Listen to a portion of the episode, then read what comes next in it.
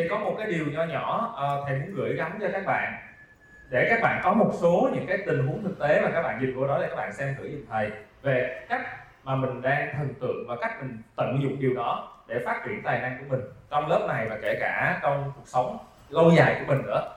Thì người ta đã thống kê ra đó là có bốn cái nguyên nhân chính để bạn thần tượng một ai đó. Cái nguyên nhân thứ nhất mà nó mang tính cạn cợt nhất đó, đó là việc mà mình thần tượng bởi những gì họ sở hữu à, ví dụ như họ có những cái tài sản những cái ờ, địa vị những cái điều mà họ có đó không phải là bản thân họ mà là những cái thứ bao bên ngoài họ nó hào nhoáng nó rực rỡ. Mình thần tượng họ vì những điều đó. Thì nếu như các bạn có những thần tượng như vậy thì nó cũng không tới hạ nổi là là tệ đâu nhưng mà sẽ cần phải đào sâu hơn một chút xíu thì nó mới hữu ích cho mình. Và những cái thần tượng đó các bạn cứ coi thử nếu như họ mất đi những điều đó rồi á thì mình có còn thần tượng họ nữa hay không? Thì đó là một cái dạng thần tượng ờ, ở cái tầng nông nhất. Cái tầng thứ hai là mình thần tượng vì những cái thành tựu của họ. Ví dụ như họ đạt được thành tích này thành tích kia giải thưởng này giải thưởng kia họ có những cái uh, sự công nhận của cộng đồng xung quanh. Đấy thì cái thần tượng mà mình đi vào cái thành tích của họ đó đôi khi dễ làm cho mình tuyệt vọng. Tại vì mình sẽ thấy là ồ sao họ giỏi quá họ đạt được cái này cái kia mình thần tượng họ nhưng mình liệu có làm được như họ hay không? Đôi khi nó làm cho các bạn cảm thấy hơi ờ, khó đạt được và nó làm các bạn nản lòng. Nhưng mà thần tượng về thành tích nó cũng đã là một cái bước phát triển so với thần tượng về sở hữu rồi.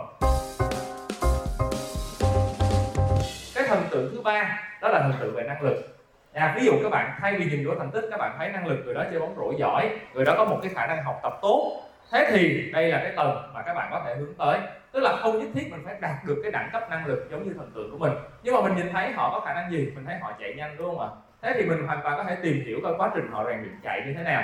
Mình thấy thần tượng một nhân vật về siêu trí tuệ Việt Nam, mình hoàn toàn có thể tìm hiểu coi là họ đã rèn luyện cái trí nhớ và trí óc của họ như thế nào. Thì nhìn vô năng lực, nhưng mà cách đối xử với thần tượng ở cấp độ 3 này, đó là các bạn hãy nhìn vô cách họ rèn luyện để các bạn cũng đạt được năng lực giống họ. Nhưng mà thần tượng cấp độ số 4 á, là cái mà hữu ích nhất cho các bạn và có tác dụng mà định đứng lâu dài cho các bạn đó là thần tượng về những giá trị sống của họ.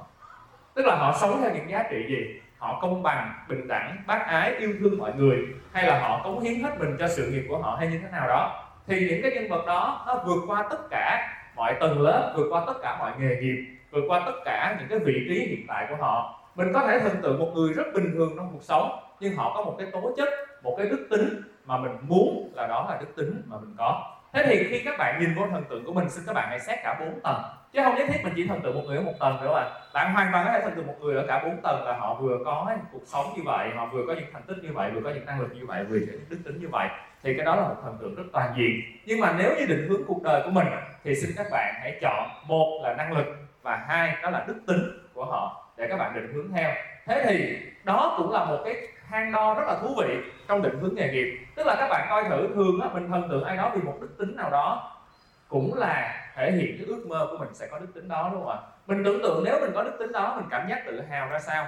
Thì đôi khi á, xác định rõ những cái giá trị sống đó như những cái cột trụ đầu tiên sau đó các bạn hãy bắt đầu xác định ra những thứ mình muốn làm trong cuộc đời thì nó sẽ dễ dàng hơn. Bởi vì nếu mình đi từ những thứ mình muốn làm á, đôi khi cuối cùng nó đi ngược lại giá trị sống của mình và mình có một cái cuộc sống không hoàn toàn thỏa mãn nha. Rồi đó là một cái gửi gắm nhỏ và thầy mong là về nhà bản thân các bạn cùng với các ba mẹ sẽ tiếp tục một cái hoạt động này, có thể 10 15 phút với nhau thôi. Ba mẹ sẽ chia sẻ sâu hơn về thần tượng của ba mẹ và cách ba mẹ nhìn họ. Và các bạn cũng chia sẻ thẳng thắn với ba mẹ về thần tượng của các bạn và cách các bạn đang nhìn những thần tượng đó. Để cùng nhau tìm ra coi bạn đang hướng tới những giá trị sống nào trong cuộc đời các bạn. Vì năng lực có thể thay đổi, nhưng những giá trị sống cốt lõi của mình, nó sẽ luôn luôn ở đó với mình cho tới cuối cuộc đời.